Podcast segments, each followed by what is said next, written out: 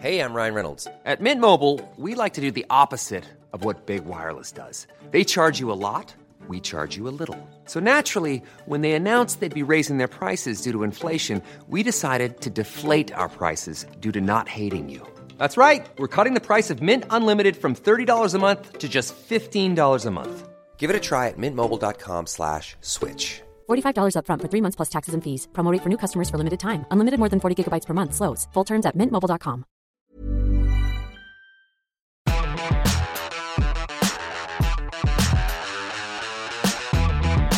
This is the Unplayable Podcast. On today's episode, we speak to former Australia captain Lisa Sthalekar in England to get a full wrap of the Women's World Cup, hear from Australian legends Ian Healy and Ian Chappell on the Ashes, and who they would pick first in a World 11.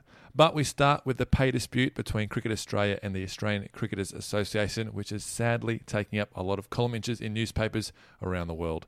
To get us up to speed on all things MOU is cricket.com.au senior writer and unplayable podcast favourite, Andrew Rambo Ramsey. Rambo, firstly, welcome back to the show. Uh, thank you, Samuel. It's been a long and sad absence, but I'm glad there's a, a meaty issue for us to uh, to dive into as a as a way of welcoming me back to the vast audience. Yes, let's sink our teeth into it. Okay, so tell us, Rambo, you've been covering this thing from go to unfortunate whoa. Uh, what's the current state of play?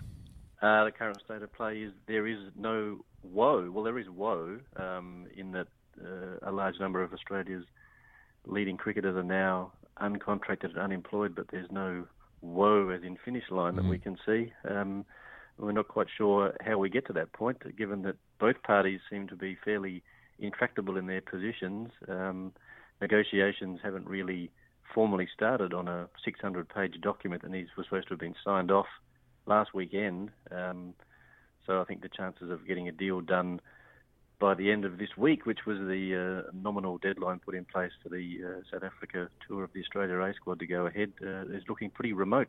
Everybody wants what they feel is best for their game, don't they, Rambo? This is not they're trying to tear down Australian cricket. Both sides are coming at it from different angles, but ultimately they just want what's best for their game in this country. Uh, yeah, that's the difficulty in this. I think people often ask, "But what is the, the nub of this?" They want the, the elevator pitch, as they say, and unless you were heading up to the top of uh, a very tall building, I don't think you'd have time to do an elevator pitch. It's essentially not about getting more money. It's not about uh, people being asked to do jobs they don't want to do. It's essentially um, one side wants to change the model by which the pay is distributed or worked out, and the other side wants to retain the, the current model.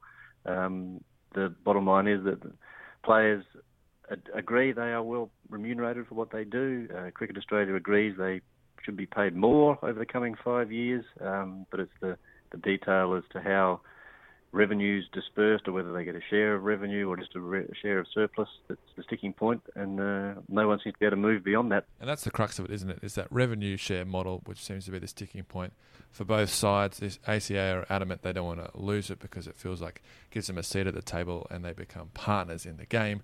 Cricket Australia are saying that uh, it's kind of inflexible, and if you allocate funds directly in certain parts, uh, if something happens, they can't change it. That's that's basically it, isn't it, Rambo? It's all about that revenue share model. Uh, that's it. In the in the, the elevator pitch, Sam, you've done very well nutshelling that. Um, Nailed it. It's both parties basically want to get to the same outcome, which is you get the, the best cricketers in Australia back on the field playing, which is where everyone wants to see them. But um, they believe that to get there, they need to take very different routes. Um, so, with a there's been a call from the ACA for mediation. Um, Cricket Australia have rejected that because they claim negotiations haven't formally started, so you can't come in and negotiate on negotiations that haven't begun or have mediate on negotiations that haven't begun. So uh, that seems to be a sticking point in itself. Um, but yeah, it's it's difficult to work out how it's reached this point. Uh, I must admit, you look at it and you say the game has uh, is doing quite well financially. The players do quite well financially. Um, clearly, both sides agree that more money needs to be invested in the grassroots parts of the game. Uh, so, with all this furious agreement, um, you'd have to think that a compromise deal couldn't be far off, but uh, it seems a long way off at the moment. You mentioned Friday as uh, sort of the next deadline. That's when Australia, or the following day, Saturday, will be when the Australia squad would go to South Africa for uh, two four days and a round of one day matches against South Africa A and India A. The ACA have said that that tour is not going to go ahead unless there's an MOU in place. Rambo, you said it's probably not going to happen. Uh, how much impact is that going to have on the players and on Cricket Australia if that tour doesn't go ahead? Um, I think it has a like an impact, immediate impact on the players who, who would have taken part. Um, a because it was a chance for quite a few of them to, to press their claims for um, not just the, the upcoming Test series in Bangladesh, where we know there's a, a fast bowling vacancy to fill Mitchell Starc's berth, um, but also there's a, a 50 over component to that tour as well. So there's a, a scheduled ODI series against India in India later in the year, so it would have been a chance for players on that part of the tour to, to push their claims. And also, the, it gives them a chance to play some cricket. I mean, as we know, since the end of the India tour uh, in early April, there's been the, the Champions Trophy for the men's, and those who were involved in the IPL were playing cricket. But apart from that, it's been a bit of a, a spell for some guys who haven't played any competitive cricket for a while. So to get back and playing, in, heading into what's a, a fairly busy schedule, starting with Bangladesh in August, um, they would have needed to get some cricket under their belt. So they'll, they'll be deprived of that. Um, that's the, the plan at this stage is that uh, if there is no MOU, they don't go on that tour. Um, so how they get that practice, how they get that match fitness, how they get that competitive cricket into the, underneath them, um, we have to wait and see. And there's been a lot of talk about the Test match series against Bangladesh, then those one days against India, and then the Ashes. But we're still a long way out from some of those things, in particular the Ashes. There's been talk about the ACA potentially subcontracting the players back to Cricket Australia so the summer goes ahead. Can you kind of fill us up to speed with that, Rambo? What's what, what what's can we make out of that? Is I think it's pretty clear that both sides absolutely want the the Ashes in particular to go ahead, and even if there isn't an MOU in place, it's going to happen. Uh, yeah, well, that seems to be the certainly uh, out of Sunday's meeting with the ACA, they expressed one of the 14 resolutions they came up with was um, a strong desire to take part uh, in the upcoming international, certainly the Bangladesh series, the India tour, and the Ashes, obviously. Um, and they were keen to try and find a way to do that. So uh, the Ashes is quite a way off. You know, we're talking five months or so before the, the first ball is bowled in Brisbane. Um, you'd have to think that if both parties are, are keen to get a resolution, then something will have to be sorted out by then. But um, again, you know, it's a it's a matter of who's prepared to give some ground, um, how much cricket they can get in before an Ashes series. A selection becomes an issue then if you haven't got any form lines to, to draw some marks through. Uh, seeing guys playing competitive cricket, uh, it, at this stage the Ashes seems to go to head. It's just it's one of those series that is a a landmark in the, the cricketing calendar, and it's just difficult to imagine that anything other than a full Australian team would be involved. But uh, these are extraordinary times. They are, Andrew. Uh, you would have lived through World Series cricket, so I'm sure this is uh, this is not completely new for you. So, Rambo, next steps. Michael Clarke, former Australia captain, has said that why don't we just roll over the existing MOU? He said in the time that he's been involved in the game, the two MOUs were rolled over another year. They were delayed a year. Why don't we do that? Might be difficult because the women are currently not involved in the existing MOU. Uh, I guess what it comes down to is to getting both parties in a room, nutting it out, and finding a compromise.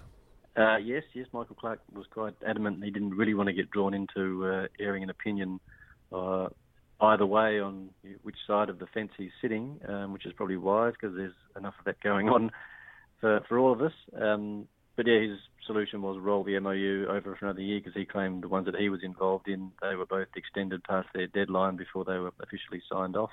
Um, I'm not sure about the, the appetite for doing that from from either side. Um, as you say, it's a probably the, the big losers out of that are the are women's players, the international and domestic women who aren't covered under the current MOU. So if it was to roll over, they still wouldn't be uh, included in the, the paid benefits that come from that. Or if there is no MOU in place, they suffer as well because uh, they fall out of contract and, and don't have any deal at all with Cricket Australia. So uh, it's a it's a bit of a vexed one. Um, there are all sorts of possible solutions being aired um, as to I'm sure there are far keener minds than uh, mine at play here, trying to sort out a solution. So we just have to hope that eventually you know, there's some compromise is reached and that uh, everyone can move forward and concentrate, as Michael Clarke said, on uh, players preparing for cricket because uh, that's pretty much what everyone wants to see. That's right. Finally, Rambo, how is the recruitment for your new research team going? It was a big uh, project for you in the off season. Uh, how's it going? You got a new team yet? Uh, well, no, it was a very exhaustive um, interview process. Uh, they were assigned a task, which was to uh, find uh, a way through the MOU negotiations. Oh dear. so currently, we have no one of that available for that position. But uh, if they find something um, and bring it back, I'm sure it'll be put in place very quickly. Wonderful, Andrew. Great hearing you again, mate. Are we going to hear you again on the podcast soon? Are you, lining up again for the summer? Uh, well, of course, we can't take anything for granted in the current climate, Sam. But uh, I'll certainly be uh, conducting some private training sessions, and hopefully, I'll be fit and able to take part uh, when the season begins. Thanks, Rambo. We'll talk to you again soon, mate. Cheers. Thank you.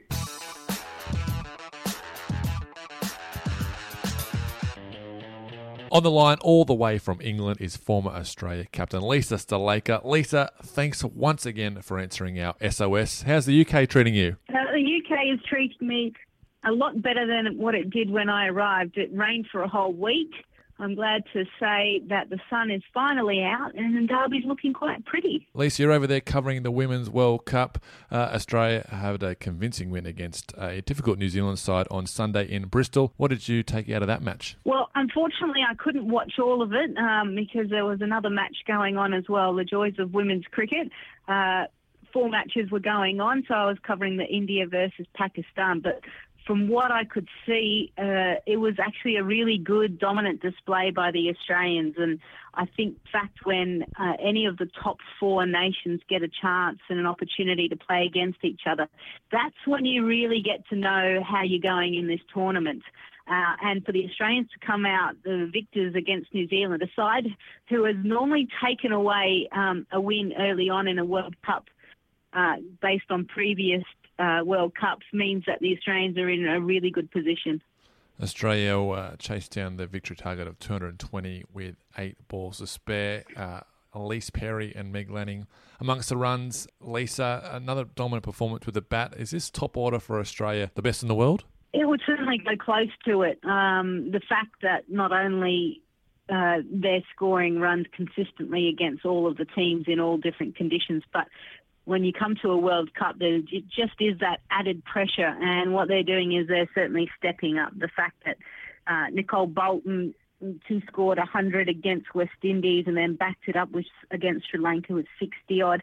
And then Beth Mooney, 70 um, off 85 against West Indies. Uh, and then obviously the captain, Meg Lanning, that innings against Sri Lanka, 152 not out, just shows that this this top order certainly are going to win a lot of games for Australia. And I said early on as well, the last podcast, that Australia need to look to score 300 every time they bat. And when they do that, uh, there won't be an opposition that will come close. All right, Queenslander Jess Jonassen returned to the Aussie lineup and had an immediate impact. Lisa, she claimed three for 33 with the ball, including the big wickets of Susie Bates and Amy Satterthwaite. Uh, Shaker, how important is Jess to the balance of the Australian 11? Given the fact that throughout the ICC Women's Championship, which has played from 2014 up until 2016, which allowed teams to qualify for this World Cup. Jess Jonassen was a leading wicket taker in that competition, picking up 31 wickets, just at a, an impressive average of 19. Uh, and so everyone was wondering, will she be able to recreate that success in a World Cup? And she's shown that. And the fact that she missed the previous game due to a few little niggles, she's come back even better and picked up the three wickets. Uh, and I mean, even in the practice matches against South Africa and Pakistan, she picked up uh, three wickets both times, and then two for against West Indies. So she's uh, certainly the type of bowler that we'll see Meg Lanning throw the ball to whenever uh, she needs to pick up a wicket. And Jess is also a fantastic batter. She got 99 in a Test match in England. Uh, she almost seems wasted down the order in the uh, Southern Stars lineup. It's a tough order to get up there into the top four or five, isn't it? Um, I'd hate to be in the side right now. Uh, there's just so many quality batters. Uh, the fact that, like you said, Jess Jonassen is, is batting at uh, number number eight or nine means that uh, I think Australia have got the biggest depth um, from a batting department compared to any other side. And that's why I think they need to be challenged and pushed all the time to keep scoring at an impressive rate. And they're doing that so far. Australia made two changes for the New Zealand clash. Jess Jonassen returned for the debutante Belinda Vakarewa, and Australia also swapped their leg spinners. Kristen Beams out and Amanda Jade Wellington came in. Why do you think the selectors went that way, Lisa? And what skills does Wellington possess? She performed very well. Look, I think uh, Kristen Beams and Amanda Wellington bowl completely differently. Compared uh, the fact, even though they're leg spinners, um, Kristen Beams is a lot fuller, straighter. She really attacks the stumps, looking for a lot of LBWs and bowls. Whereas Amanda is your typical old school leg spinner that just flights the ball and gives it an absolute good rip. Um, and she really um, challenges the batters to come down at her and try and hit her straight down the ground. So you get a lot of stumpings and a lot of miscued shots. So you want your fielders to be able to catch the ball well. Uh, I think Amanda is a bit more of a, a, more attacking spinner, a bit like Ash Gardner as well. Not the type of bowler that's going to go for an economy rate of you know less than three. They'll they might go for a little bit higher, but I think they'll create more opportunities.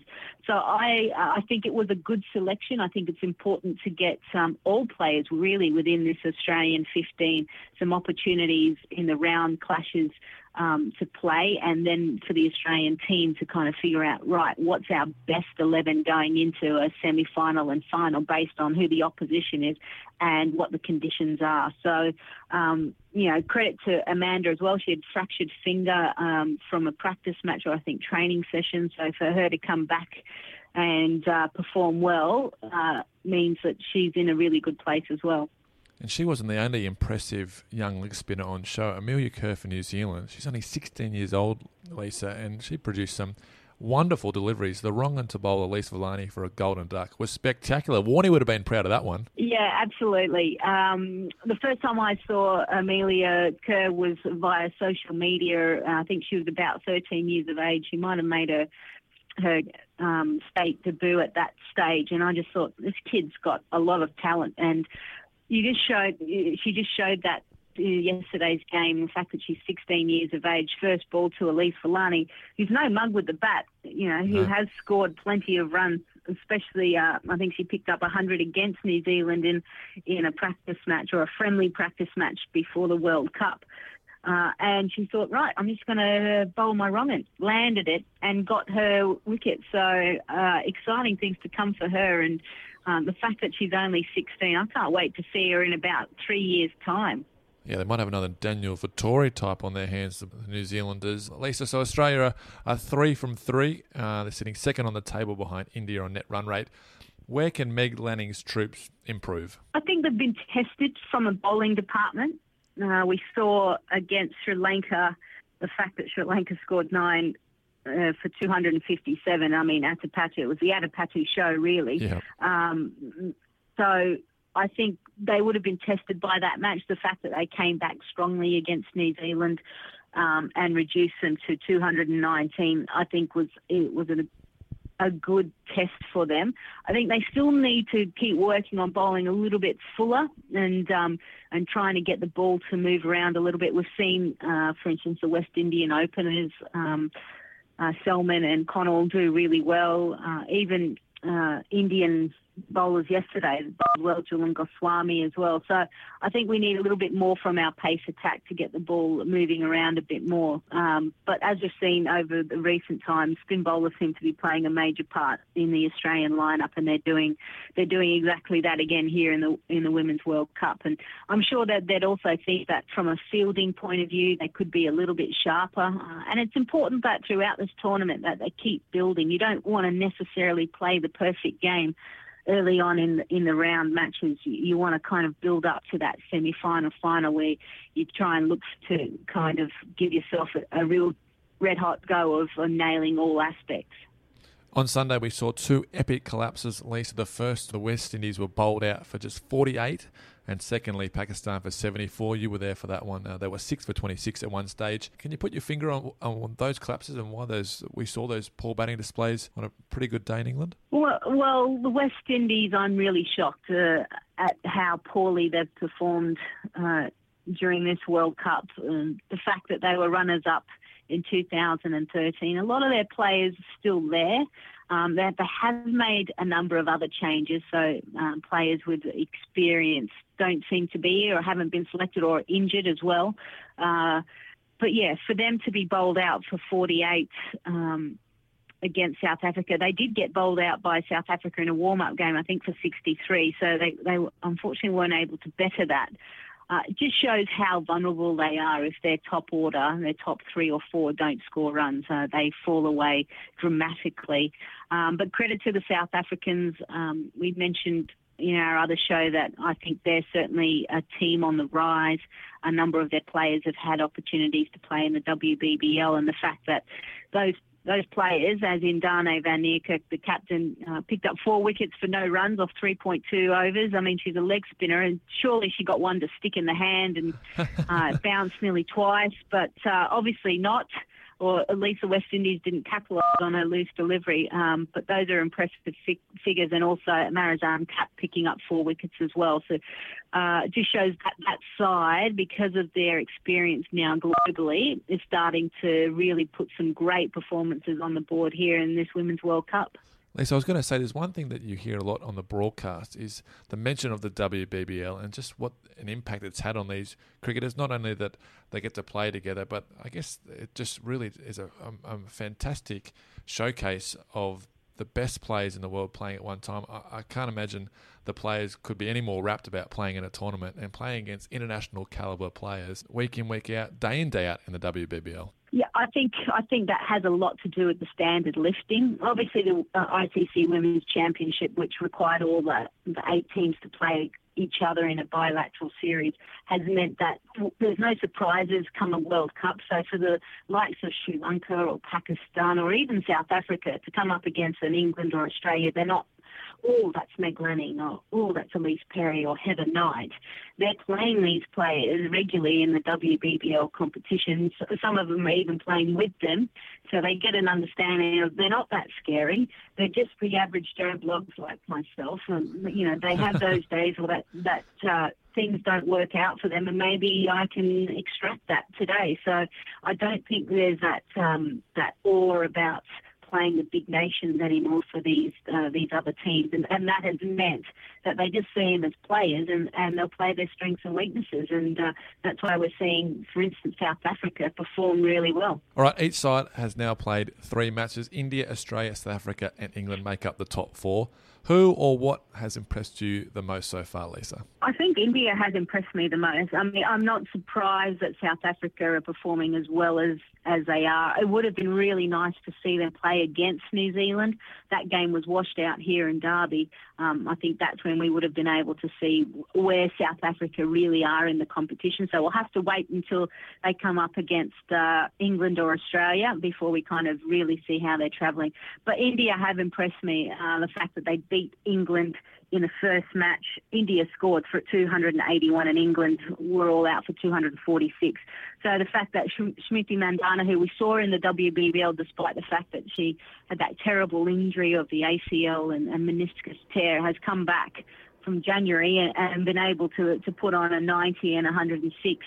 Um, you know, their top order have been impressive, uh, but also their bowlers have done the job as well. So uh, you know, they've even got one of, I think, one of their most explosive batters, Veda Krishnamurti. She still hasn't played a game yet in this Women's World Cup. So just shows they've got some depth within their side and uh, they're confident. They think they can win this tournament. So, you know, a bit of confidence helps anyone. And, and India are now off to the perfect start. They've got Sri Lanka next uh, on Wednesday, and then they come up against the South Africa, Australia, and New Zealand. So um, they're in a very good position at the moment to to kind of pick up another two points against Sri Lanka, and then if they were to make a few upsets along the way in their last three matches, I, I certainly feel that we're going to see them in a semi-final. And what about a biggest surprise of the tournament today, Lisa? Is there anything that stood out for you that, that you weren't quite expecting? Well, I think we can't go past Chamari Atapattu's innings against the Australians, yeah. 178 not out. Um, it, it was one of those innings that you look back on it and you go, wow, I was there. I was able to see it. And, um, you know, we've had a number of reporters that cover all cricket around the world. And um, Geoff Lemon has, has also said, you know, that's got to be one of the best innings, right up there with some of the best male innings that he's seen. So just shows you how special that was. Um, coming up against the world champs, uh, wickets falling left, right, and centre up the other end. But she just kept building on her innings. So she looked comfortable, played the ball nicely, worked the singles, hit the loose ball away. Then she went up another notch where she, you know, started to strike the ball really well, found a few more fours. And then right at the end, we saw the pinnacle of her just clearing her front leg and striking it so beautifully down the ground to sixes, sixes galore. So um, I'm sure all WBBL uh, coaches and uh, captains will, would have looked at that innings and thought, hang on, maybe there's a spot for Atapattu into our squad. You, as a Sixers member, have you gone up to her and, and given her a quiet word in the ear, Lisa? Well, you know, the Sixers are defending champs. Uh, I don't know. Do we need to change a winning formula? That's a very, very good point. uh, do you still like Australia to take it out, Lisa? And, and if so, who faces them in the final? I, I do think Australia still has looked the better side. I think England are starting to, to kind of find their mojo in the competition. The fact that Sarah Taylor scored a 50 um, in yesterday's game, uh, she's a real important cog in their wheel. I think if she feels comfortable after being away from the game at the international level for a year, um, I think she'll be she'll give them the confidence that they can win it. Their fast bowlers haven't done as well as I would have expected. Um, so I think I really think Australia could be playing potentially New Zealand or India uh, in the final. Right. Okay. And finally, With, of course, Australia winning. Of course, Australia. Uh, and finally, Lisa, uh, what's the catering been like over there? From memory, when I've been in England covering cricket, uh, the county grounds do a fabulous job feeding the media, and afternoon tea is dangerously delightful. Is it still the case? I'm not going to lie. The game's here in Derby. I'm going to take a photo for you, Sam. I'm going to tweet it of what we have on offer. Holy smokes! I wish we had a lot longer of a lunch break because we're normally rushing around. But you get three choices for hot meals. Then you walk to a tent and there's like five different salads. Then you've got three different types, three or four different types of desserts, a oh, cheese man. platter, and then you've got um, another, you know, um, cauliflower cheese or vegetables or something else. It is amazing. I am going to come back. We talk about the Heathrow injection. I'm going to get probably two shots of it by the time I come back. It's the cakes that get me, Lisa. The cakes, they just they put on these things, and you just can't resist them. As you know, really test your willpower over there. I mean, I know the players are doing it tough out in the middle, yeah. but think about the people calling the games. I mean, that's I would even say a harder battle. yeah, it is, and you've always have to got when you have a cup of tea, you've got to have something sweet with it. so it's like, holy smokes, guys, I don't need it. And then always, you know, sandwiches they have their crisps on the side, or your your sweet potato fries. It's look, it's a it's there's a lot of uh, issues out here in England uh, from an eating point of view. So I've got to kind of find my way through it and still try and find the opportunity to get out there and probably run a little bit. All right, Lisa, stay strong. Keep working on that willpower. Thank you very, very much Sam. for your time. And hopefully, we'll speak to you again later in the tournament. All right, no worries, Sam.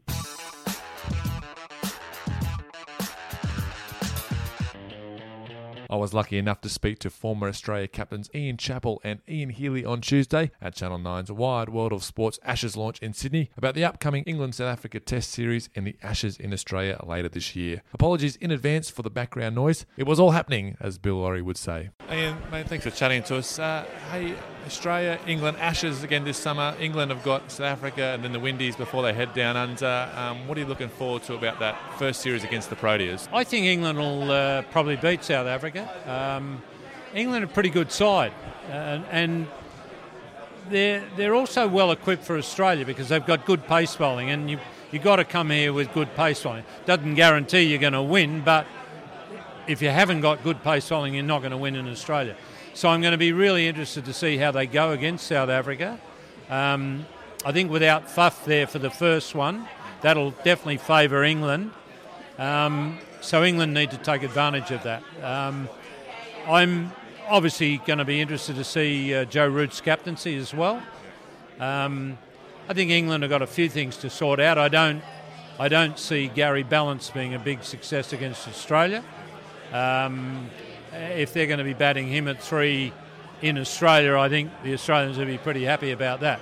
So I think they've got a couple of spots to sort out. But, you know, uh, with their pace bowling and Wokes and Stokes as all rounders, uh, spin bowling to me is probably their biggest weakness. Yeah. yeah. Just on the spin bowling, they've got away with Moeen Ali. Uh, they've had Rashid in India, Dawson in the squad as well. Who is their premier spinner? Do they even know? I don't think they do know. No. And uh, I don't think they're going to get away with Moeen Ali in Australia. Sure, if he's your second spinner, then fine. But I think they need a, a frontline spinner. Um, I don't. I don't know whether Mason Crane is going to be that far advanced by the time they get here, but um, I think if they've got uh, thoughts of bringing him to Australia, I, I, think they should play him in a couple of tests in England first. I don't think Adil Rashid will work in Australia. I think the Australians will uh, will take you know take a toll on him. Why do, why do you think that? He, he, he, was he took a lot of wickets in India, went for a lot of runs, but he yeah. he's played well in the Big Bash. Yeah, no, but that's that's a game where batsmen will get themselves out. But when you when the bowler has got to get them out, I think uh, that's when he'll struggle, and I, I don't I don't think he'd give the Australian batsmen much trouble. Joe Root, how different is his captaincy going to be from Alastair Cook? And does it need to be a lot different? Does he need to be more attacking and more aggressive? He's got to be better captain than uh, Alastair Cook. Yeah, Cook's uh, Cook's a very uh, determined uh, and very good batsman, but as a captain, I thought he was not very good at all, and he was particularly bad here last time in Australia. So I, I would expect Root to be one a better captain and two uh, a lot different style of captain. Do you think Cook will have a bit of weight lift off of his shoulders now? He doesn't have the captaincy. He's scoring a lot of runs for Essex so far. Um, maybe see the best of Alastair Cook. He's already got the, the record for England for most Test runs. I don't think it'll do him any harm not having the captaincy. I, I think you're right. It'll probably be a bit of a weight off his shoulders. And, uh, I mean, that's what he really seems to like doing batting and batting for a long time. and I think that'll suit him down to the ground. Ian Healy, mate, thanks for joining us, pal. Uh, hey, uh, Ashes, big summer coming up. What do you think about it? Yeah, uh, I'm really excited to see how our brand new Australian side goes. You know, we might get Pat Cummins on the field for a long time, James Pattinson to go with Starc and Hazlewood. You know, so they're really key, I reckon. Can Renshaw keep up his good work? He, he spent time at the crease right when we needed it in India and last summer, so now it's a chance to showcase what else he's got. And Handscomb, can he continue his unbelievable run? So, and then who's going to settle at number six? Um, Steve Smith certainly needs some support. That's the big question. Who is the all rounder? In Australia, they go for a seam bowl. Do they pick a specialist batsman? Does Glenn Maxwell retain his spot? Yeah, well, it's it's hard not to give it to Maxwell after that century he made in India. It was uh, a wonderful century. I've never seen him bat so well. His footwork that day was the best I'd seen for a long, long time. So, so uh, I, I, hope he can start the summer like that uh, and and really apply himself and showcase those sort of skills once again uh, when conditions aren't aren't going to be as tough as they were in India. So yeah, he, he's the front runner. Um, but of course, he's not. His part-time bowling's not getting used. So is there someone else that could bat six even better? But uh, no, he'd be the front runner for mine. But everyone's going to have to chip in because I reckon England are a pretty good side and they fancy themselves. Who's Australia's number six for the first Test in Brisbane? I, I don't think the selectors know at this stage. Um, yeah, I, I think Cartwright is probably uh, in their minds. Um, at this stage, Mitchell Marsh has got to do a lot to uh, to recover that position. Um, he's he's really got to get in the side as a batsman, and, and what I've seen so far, he's not a number six Test batsman. So he's he's got a lot to do. Um, I think technically there's no reason why uh, Moises Henriques couldn't do the job, but I don't know, just something seems to be missing there. Um, uh, but technically, everything I've seen from him there, he's he's certainly a good enough batsman. Bowling, I'm not so sure about, but um, uh, batting, there's no reason why he can't make it a six. Hilton Cartwright, I, I've seen a bit of him. I like what I see with his batting, but I don't think his bowling is of a lot of consequence at Test level at this stage.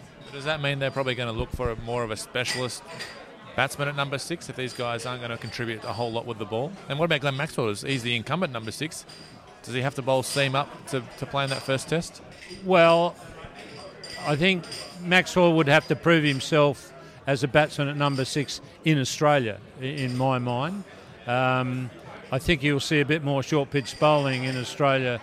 Um, once again, there's no doubt that he's got the skill to do the job. Um, and if he shows the sort of patience that he showed in making that 100 in India, uh, then he could hold the, hold the position down no problem at all. Um, he could certainly be your second spinner um, batting there, but I just get the feeling that Steve Smith likes that extra seamer up his sleeve. England, new captain Joe Root. They got South Africa first, then the Windies. What do you reckon about their squad? They're going to come over here with a lot of confidence, but there are a few cracks there. Hopefully they don't come out here with much confidence. The West Indies beat them and South Africa beat them. Um, no, I think Joe Root's a good leader. He's a nice bloke and, a, and he's got a good attitude, so he doesn't take himself too seriously. Alastair Cook will be able to breathe and relax, not being the captain. Uh, ben Stokes has emerged as a world class player. Um, they're all doing well. Their top order's doing really, really well. And then they've got Broad, they've got Anderson, who, who has underachieved here in Australia. So maybe he might get it right and have one last dash at a good Australian tour. If that's the case, he'll be well backed up by Chris Woakes, too. He's he's come a long, long way that, since I last saw him play. Uh, he, he's looking fantastic. So oh, it's a 50 50 uh, you know, series for mine at the moment. I need to know a bit more about their confidence levels closer to the time, but at the moment, 50 50. Uh, if we play three of our quicks and always have three quicks on the field, I think we can win. James Anderson is probably right at the end of his Test career. This will probably most certainly be his last Ashes tour in Australia. Has he got what, still got what it takes to perform down here? Ian Healy sort of questioned whether he can get it done with the red kookaburra ball. Are you confident that he can be a force down here? Well, I think he's got a lot to prove in Australia, and uh, on what he's shown so far, um, he he might be lucky to hold a spot in Australia. Uh, Broad, you know, Broad's got a better record than him in Australia. I think Broad Broad's style of bowling is perhaps better suited to Australia. Um, and then when you got Woakes and Stokes, I like the look of Mark Wood. I think uh, Jake Ball is a pretty reasonable. There's a, they've got a lot of good young quicks around, so I I wouldn't see James Anderson as a certainty in the. T- eh, I mean, I think he'll come to Australia, but I, I don't necessarily see him as a certainty in the 11. What do you think Anderson has underachieved out here? Is it, is it the red ball, the kookaburra ball, and, and sort of stop swinging probably a little bit earlier than the Duke's ball? Yeah, I think so. I think he's even said that in the past. Um, and then it's a real test of his stamina to bowl long, long periods in hot old Australia, um, where the ball didn't swing for long when it was brand new, and it doesn't reverse as much as his England one reverses later on in the innings. So that Duke's ball gives a bowler a lot more pleasure than the Kookaburra ball. It's hard slog, flatter seam, not swinging as much. You, you need to really have some stamina and endurance, and, and, and he hasn't. You know, but basically they come out here after their summer. Yeah. So it's hard work. When it, whenever an Australian team goes to England or an England team comes to Australia, they can sometimes be tired, especially the fast bowlers. So they'll be managing him as well as they possibly can to see if he can uh, cause some trouble in Australia. just finally, you're a big baseball man. They have the draft there every year. Uh, let's do our own cricket draft. If you're selecting a team, a world team, who's your number one pick? A world team. Test match. Test match cricket. Well, I'm looking. I'm looking for someone who can win you matches. Uh, so I'm probably going to be looking for a bowler rather than a batsman. Um, yeah, I mean, there's there's plenty of good batsmen, and I mean, you got you got probably four guys there. You know, Kohli, Smith, Williamson, Root. Any of those four, they're all. You, you can pick any one of them, and they're going to do a good job. But I mean, it depends now. Where are you playing the test? Let's let's play it at Lords. Play it at Lords. Home of cricket. Well, it's not necessarily the home of cricket in my book, but um, uh, Well, let's play it. Oh, why don't we play the Gabba? That's the, probably the fairest wicket in the world. Bounce, spin, pace, the whole lot. I'd, I'd probably be uh, picking Mitchell Starc first up, yeah, because the hardest thing to do in a cricket match is get the 20 wickets. You know, you can always, you can pretty well always find enough batsmen to get you 300 runs. If they can get, if you can get 300 to 350, if you've got a decent attack, you can win more than you lose. But that's only if you've got a decent attack. So that's why I'd go for a bowler number one. If you had to pick a world team, you can pick anybody first. Who's your number one pick to start a test team? David Warner. Oh, I just think he's a scary proposition for the opposition, so he's got a double effect. His side loves him.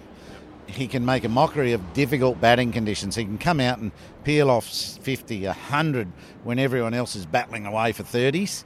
Um, and so his side loves that, and the opposition know it.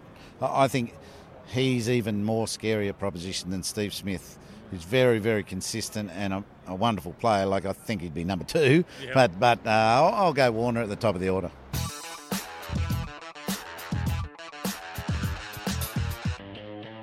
That's it for today's episode. We'll be back next week, but until then, head to cricket.com.au for all your news, scores, and video from the Women's World Cup and all the action from the cricket universe.